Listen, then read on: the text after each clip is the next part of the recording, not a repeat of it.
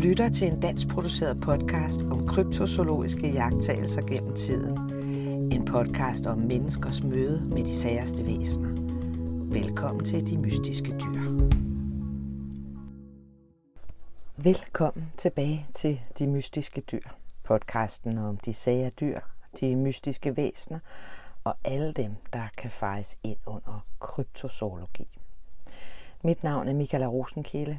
Jeg skal være din vært i det næste program, der blandt andet handler om flere af Australiens skjulte dyr, og de er jo som alt andet til synligheden i Australien lidt vildere end andre steder. Det er jo down under. Der går mere end et par historier om gigantiske dinosaurer, der strejfer omkring i Australien. Men også andre dyr, der heller ikke rigtig har en god forklaring, ses ind imellem i de øde egne af kontinentet. Australien har i alt 134 millioner hektar skov, hvilket svarer til 17 procent af Australiens landareal. Australien har lige omkring 3 procent af verdens skovareal, og globalt set har kontinentet verdens syvende største skovareal. Læg dertil søer, laguner og endnu flere vandområder, hvor store uidentificerede dyr måske kunne gemme sig og overleve. En af dem, det kunne godt være Megalania. Gennem mange årtier har der været en del beretninger om mennesker, der har set dyr, der minder lidt om komodovaraner, men som er omkring 6 meter lange, altså cirka det dobbelte. At der engang levede et mega krybdyr i Australien, det ved man godt, men den burde jo være uddød for længst. For øvrigt kan du finde meget mere om den i første sæson af De Mystiske Dyr, hvis du vil have lidt baggrund på kæmpe krybdyret. Men den bliver altså stadig set. Det påstår vidner i hvert fald. Og blev dette eller et andet monster virkelig fanget på film af en reality-deltager, Tim Akron, langt inde i Daintree Rainforest i 2007. Reality-deltageren Tim Akron var i gang med at optage et afsnit i et temmelig ekstremt survival show, hvor deltagerne skulle klare sig på egen hånd og optage, hvad de foretog sig, mens de forsøgte at overleve. Hvad Tim så ikke var klar over, var, at det var skulle blive hans sidste optagelser, og at han ikke ville overleve ret længe efter dem. Han skulle med faldskærm lande et fjernliggende sted i Australien, helt uden mad, helt uden husly, og kun klare sig med sine egne overlevelsesevner og et kamera for at beskytte sig mod vildmarkslivet i dette uudforskede område. Dokumentaren skulle så vare syv dage, og så ville man hente ham igen. Indtil da var han helt alene. Tim klarede to dage. På den første dag opdager han ved et tilfælde lige rester fra mennesker i det område, hvor han har slået sig ned. Og man ser ham filme nærmest ved et tilfælde, noget der ligner et glimt af en kæmpe drage. Han forstår så åbenbart ikke helt selv, hvad der er på filmoptagelserne, og afviser også snart det, han fandt før, nemlig lige resterne, som hvad der kan ske i naturen. Altså lidt af en sej gut, alene i vildmarken med et kamera. Senere samme dag, så bliver han angrebet og bidt af dyret, mens han leder efter mad. Kæmpe krybdyret har, ligesom komodovaranen, til synligheden et spytstof, der er meget giftigt for dem, der er blevet bidt. Som tiden går, så ser man Tim optage, hvordan infektionen spreder sig. Og da han om sider forsøger at komme til et afsideslæggende landsby, der kun ligger et par kilometer væk, for at søge lægehjælp her, overraskes han af dragen på vejen. Ledet af Tim blev aldrig fundet, men det gjorde hans kamera. Det var helt dækket af spyt og kraftigt molestreret som fra stærke tænder. Måske bidt i af det væsen, der måske også tog Tim. Produktionsholdet fik testet det DNA, man fandt i spyttet, og opdagede, at det ikke matchede noget andet kendt DNA. I hvert fald ikke noget, som nogen DNA-match-program kunne genkende. Sikke en uhyggelig historie. Historien stammer så fra den tv-serie på Animal Planet, der hedder Lost Tapes.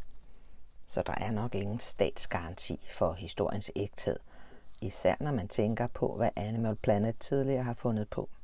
Den med havfruerne for eksempel. Man skal nok passe på ikke at blive for godtroende, når man hører om møder med sagervæsener. Nogle af dem er sikkert for gode til at være sandt, som ovenstående historie med stakkels Tim nok er det. Men nogle dyr ses oftere end andre, trods det, at de virkelig ikke burde eksistere længere.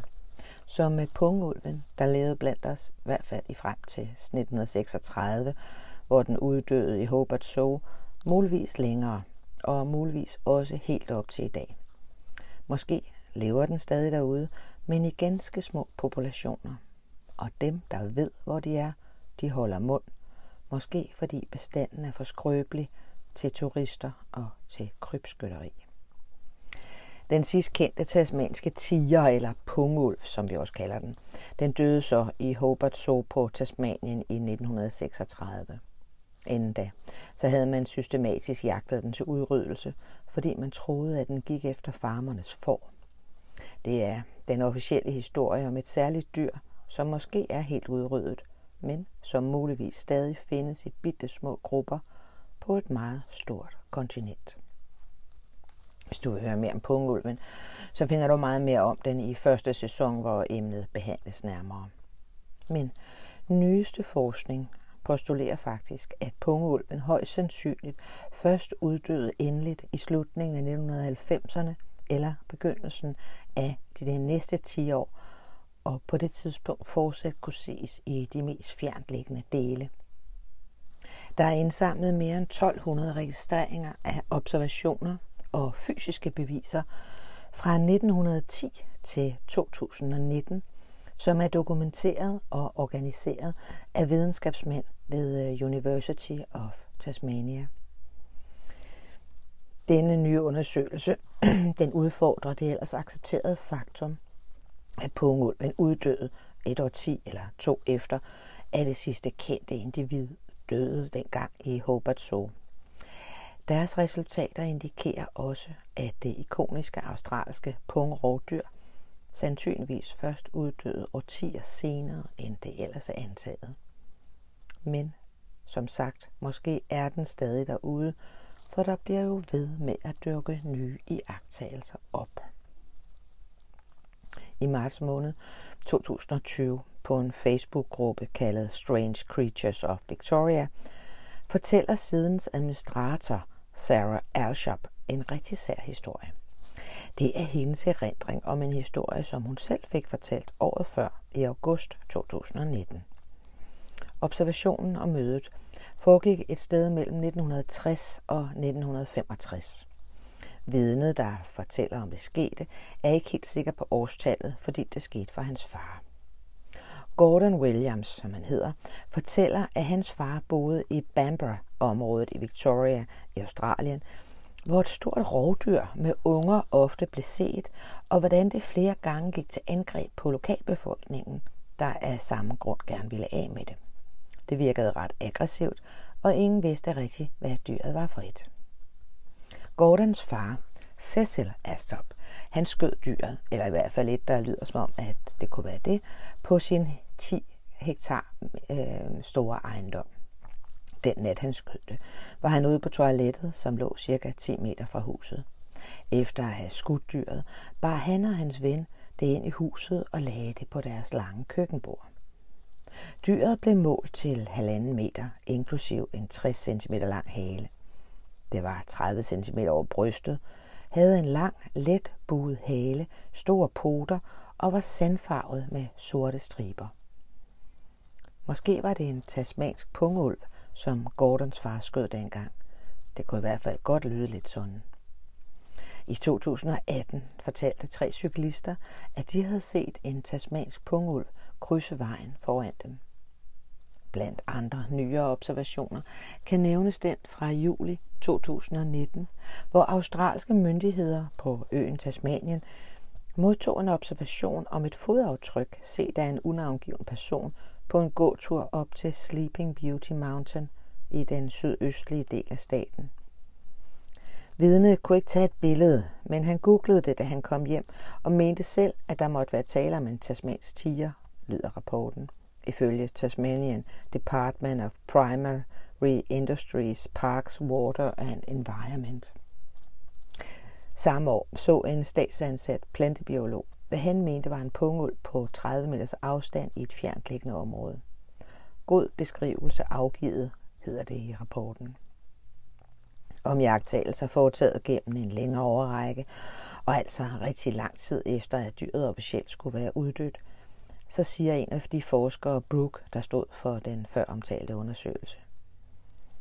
Med hensyn til jagttagelser gjort af en gennemsnitlig borger, der mener at have set den tasmanske tiger derude, så vil jeg give omkring 1% chance for, at de har set rigtigt og ikke bare har forvekslet et andet kendt dyr. Men når det gælder observationer foretaget af en parkbetjent eller før i tiden buskmand og straffefanger, så vil jeg mene, at de har haft en noget bedre chance for at få dyret identificeret korrekt, og de vil måske have omkring 25 eller 50 procent chance for at have ret.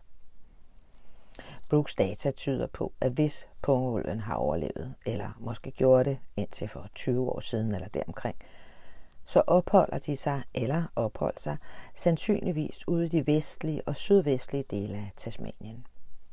Områder som Falkland, Gordon Wild Rivers National Park og det endnu større Wilderness World Heritage Area er ekstremt utilgængelige.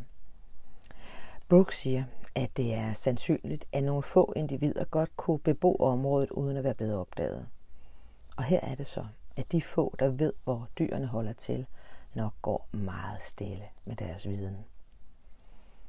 Pungulven lader til at være et af de dyr, som vi med størst sandsynlighed kan håbe på at få tilbage. Et af de andre dyr er en, der har sin oprindelse meget langt tilbage, og er en skabning kendt under navnet Bonjip. Den er også kendt under en række andre regionale stammenavne, hvoraf de fleste kan oversættes fra et ord fra Aboriginal for djævel eller ond ånd. Og det er ikke svært at se hvorfor. Der er tale om et stort, vandlevende amfibiemonster, der siges at bebo sumpe, bellabongs, øer, åer, vandhuller, flodlejer, damme og søer. Bonship bliver traditionelt beskrevet som omkring 3-4,5 meter lang, der godt lidt kunne ligne et krybdyr med et hoved, der minder om en fugls, måske en emu. Den har ben som en alligator, der ender i lange klør. Beskrivelserne varierer en smule fra egen til egen. Nogle taler om, at den har sælelignende fødder, eller at den ser ud til at have stødtænder. Der er også vidner, der omtaler en lang hals. De fleste er enige om, at den har pels, mens andre så mener, at den har mere har skin som en krokodille. Men lige meget hvor uenige folk er om dens egentlige udseende, så er alle enige om, at de er vældig aggressive og territoriale. De jagter og æder til synligheden alt, hvad de kan fange, inklusive mennesker. De lokale aboriginals, de har selv haft mange sammenstød med væsenet, som de traditionelt har betragtet som vogter over alle vandveje. Blandt de mange rapporter, der kom fra opdagelsesrejsende og bosættere i Australien, er en af de tidlige og meget mærkelige vidneudsagn tilbage fra 1818, hvor den opdagelsesrejsende Hamilton Hume og hans ledsager James Meehan opholdt sig ved Lake Bathurst i New South Wales, da de stødte på en række knogler fra et stort og ukendt væsen ved bredden. Selvom de ikke specifikt omtalte skelettet som en bunjeb, så bemærkede Hamilton, at resterne lignede en flodhest eller en søko.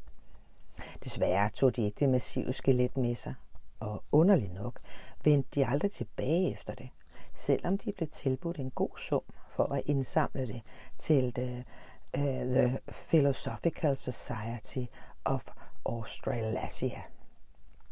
Interessant nok, så blev der faktisk fundet flere sager knoglerester i 1830, ved øh, Wellington Cave, som blev beskrevet som at stamme fra en okse eller bøffel, men som lokalbefolkningen hævdede var en bondjeb.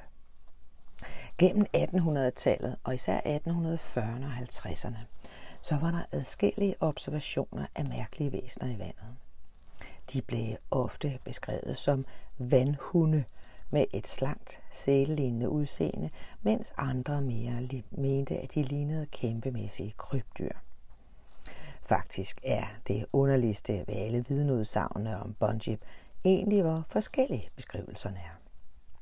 Et vidnebeskrivelse blev offentliggjort i The Greelock Advertiser, efter at der kom en rapport fra en lokal, der blev angrebet af udyret i 1845, og det lyder.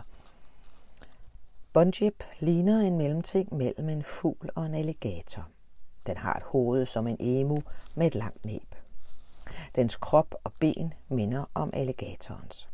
Bagbenene er bemærkelsesværdigt tykke og stærke, og forbenene er en del længere, men meget muskuløse. Dens fødder er udstyret med lange klør, men lokale fortæller, at den kvæler sit bytte som en kvælerslange. Når dyret er i vandet, svømmer den som en frø, og når den er på land, går den på bagbenene med hovedet oprejst. Den er omkring 3 meter i højden, når den går oprejst. I en periode virkede det som om et hvert ukendt eller sært udseende dyr i de australske farvande blev til en bunjip. I 1847 fandt man forskellige knoglerester ved Morum søen og floden i New South Wales. Beviserne blev indsamlet og fremvist på Australian Museum i Sydney. Nu kunne man endelig fremvise et resikranium af Bunjip. Og i samme periode i Melbourne blev der observeret en Bonjib eller et enormt næbdyr, der solede sig nær Custom House, men som forsvandt ned igen under vandoverfladen, da man forsøgte at kigge den lidt nærmere efter. Kraniet fra udstillingen, det blev forresten senere undersøgt igen, og man kunne nu konstatere, at det næppe var fra en bonjib, men nærmere var kraniet af en deformeret hest eller kalv. En anden spændende beretning kommer fra en undsluppen straffefange ved navn William Buckley, som levede øh, blandt lokale aboriginals i årtier, mens han var på flugt fra loven. I sin dagbog, der nævner han Banjib, som han beskriver som et meget ekstraordinært amfibisk dyr, der er til stede i Lake Modivari, nu Lake Madvar, såvel som i Barvon-floden. Buckley forklarer, at der taler om et meget farligt væsen, der nogle gange er kendt for at dræbe dem, der våger sig for tæt på vandet, og han hævdede at have set væsenet selv ved mere end en lejlighed. Han beskriver det således. Jeg nåede aldrig at se ret meget af det, undtagen ryggen, som så ud til at være dækket af fjer i en mørkgrå farve. Dyret så ud til at være på størrelse med en fuldvoksen kalv. Jeg kunne forstå ved at tale med nogle af de indfødte, at de heller aldrig havde set hverken dyrets hoved eller hale. Der var også den opdagelsesrejsende Edwin Starkheeler, som i 1857 rejste langs floderne Murray og Goulburn, og som selv så en barnship. Han lavede derefter et par detaljerede tegninger af, hvad han havde set, og de vagte en del opsigt i datidens medier. En avis på det tidspunkt skrev om Stockwheelers observation og tegninger. Mr. Stockwheeler informerer os om, at Bonjib er en stor ferskvandssæl, der har to små luffer fastgjort til skuldrene, en lang svanelignende hals, et hoved som en hund og en mærkelig gevækst hængende under kæben, der lidt ligner posen på en pelikan. Dyret selv er dækket af hår, ligesom næbdyret, og farven er blank sort.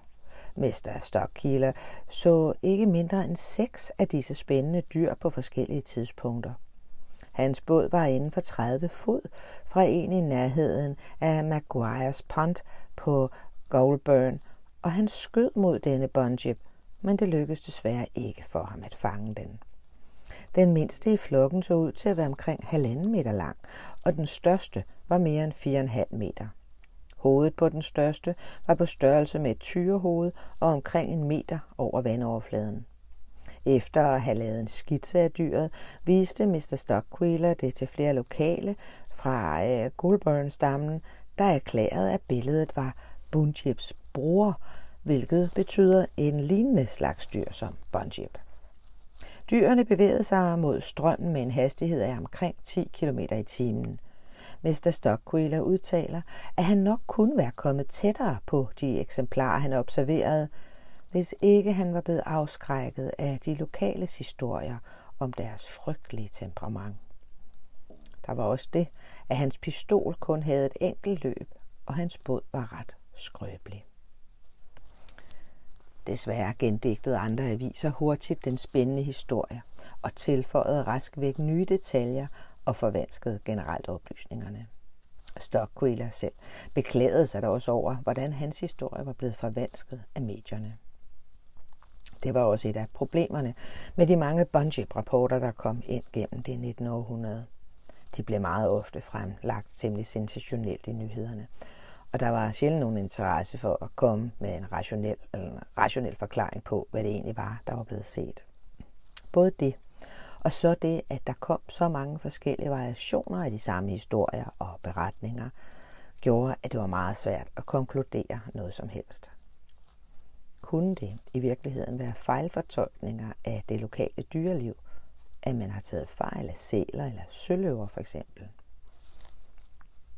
Zoologen og krypteringsekspert Darren Nash fra den blog, der hedder Tetrapod Zoologium, har udgivet nogle tanker om, hvad det her kunne handle om.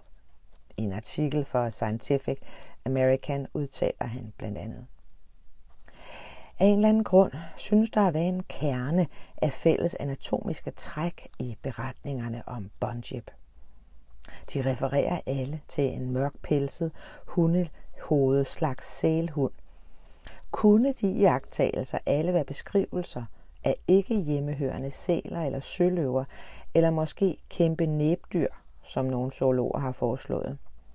Man ved fra andre steder i verden, at sæler har rejst tusindvis af kilometer op ad floder for at bosætte sig i søer rundt om i Asien, Europa og i Nordamerika. Den pjuskede pels, de nedadhængende ører og det mørke skin, der er blevet beskrevet i nogle af Bunjip-beretningerne, minder dog ikke meget om nogen kendt sæl eller noget kendt dyr overhovedet.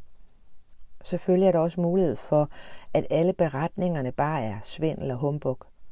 Måske er historierne bare opkog på andres oplevelser, bare knyttet til en anden tid. Andre foreslåede forklaringer på Bunjab-observationerne omfatter muligvis observationer af store fisk eller krokodiller. Beretningerne om Bunjab begyndte så småt at dale ind i det 20. århundrede. Om det så handlede om, at dyret var uddødt eller bare forsvundet igen, eller fordi troen på alt for underlige dyr forsvandt, som flere og flere besøgte det enorme kontinent, og man lærte det australske dyreliv bedre at kende. Men selv i dag dukker observationerne af det underlige dyr op. En læser indsendte sin egen observation til det websted, der hedder uh, The Pine Barrens Institute. En beretning, der godt nok lyder lidt som om den eller i hvert fald som om den repræsenterer et meget sært dyr. Vidnet fortæller, at han opholdt sig på et sted kaldet Cool Endel National Park ved Shoal Haven, flodområdet. Det ligger omkring tre timer syd for Sydney. Han fortæller om sit mærkelige møde. Det er et par år siden, omkring 2018, da jeg tog på en lille eventyr campingtur med min kæreste. Vi tog til øh, Colandral National Park ved Shoalhaven River øh, Riviera-området, cirka tre timers kørsel syd for Sydney. Vi kamperede langs floden hen over weekenden og havde også medbragt en øh, to-personers kajak. Det var på den anden morgen på turen lige før daggry, og vi havde kamperet nær floden. Omkring 15 minutters gang ind i landet fra hvor campingpladsen lå, så var der en billabong, der lignede en dam men som var meget overgroet af vegetation og med en hurtig strøm, der flød ind i den. Jeg var i gang med at træde af på naturens vegne, da jeg hørte et kraftigt plask i vandet. Hurtigt snorede jeg rundt og kiggede ud over vandet. Jeg brugte telefonens lommelygte til at spejde ned i vandkanten, og jeg opdagede et heste eller et krokodillehoved med to store øjne lige over vandoverfladen, der kiggede på mig. I den her del af Australien er der absolut ikke krokodiller. I et minut eller to stirrede jeg med nærmest ærefrygt på dyret. Jeg lagde mærke til, hvordan den langsomt kom nærmere, søgte tættere på mig. Jeg bemærkede dens kraftige hale, der flød over vandet cirka en meter efter den. Alligevel tænkte jeg ikke på krybdyr, da jeg så den. Det var noget andet. Jeg vendte mig om og løb tilbage til vores telt så hurtigt jeg kunne. Jeg råbte til min kæreste, at hun skulle pakke alting sammen og søge tilbage i kanoen og fortsætte ned ad floden. Jeg har aldrig set sådan et dyr igen. Naturligvis prøvede jeg at slå den op på nettet, prøvede at finde information om, hvad det var, jeg havde set. Jeg har egentlig aldrig været optaget af kryptozoologi, men det er den eneste forklaring, der kan passe, at det, jeg mødte den dag, at det var en bonjep. Det var enten sådan en eller en krokodille, men der er bare det ved det, at det er alt for sydligt til, at de burde leve der. Jeg har aldrig senere vendt tilbage til Kolendl, og det vil jeg heller aldrig. Det her var mit livs mest skræmmende oplevelse. Som med mange andre kryptozoologiske væsener i verden, så er der ikke enighed om, hvad det egentlig er, vi har med at gøre. Er der reelt noget ved fortællingerne om øh, Bonjib, der gør, at den kunne eksistere i virkeligheden? Eller er det alt sammen lokale aboriginals legender og resten uhyggelige lejrbålshistorier?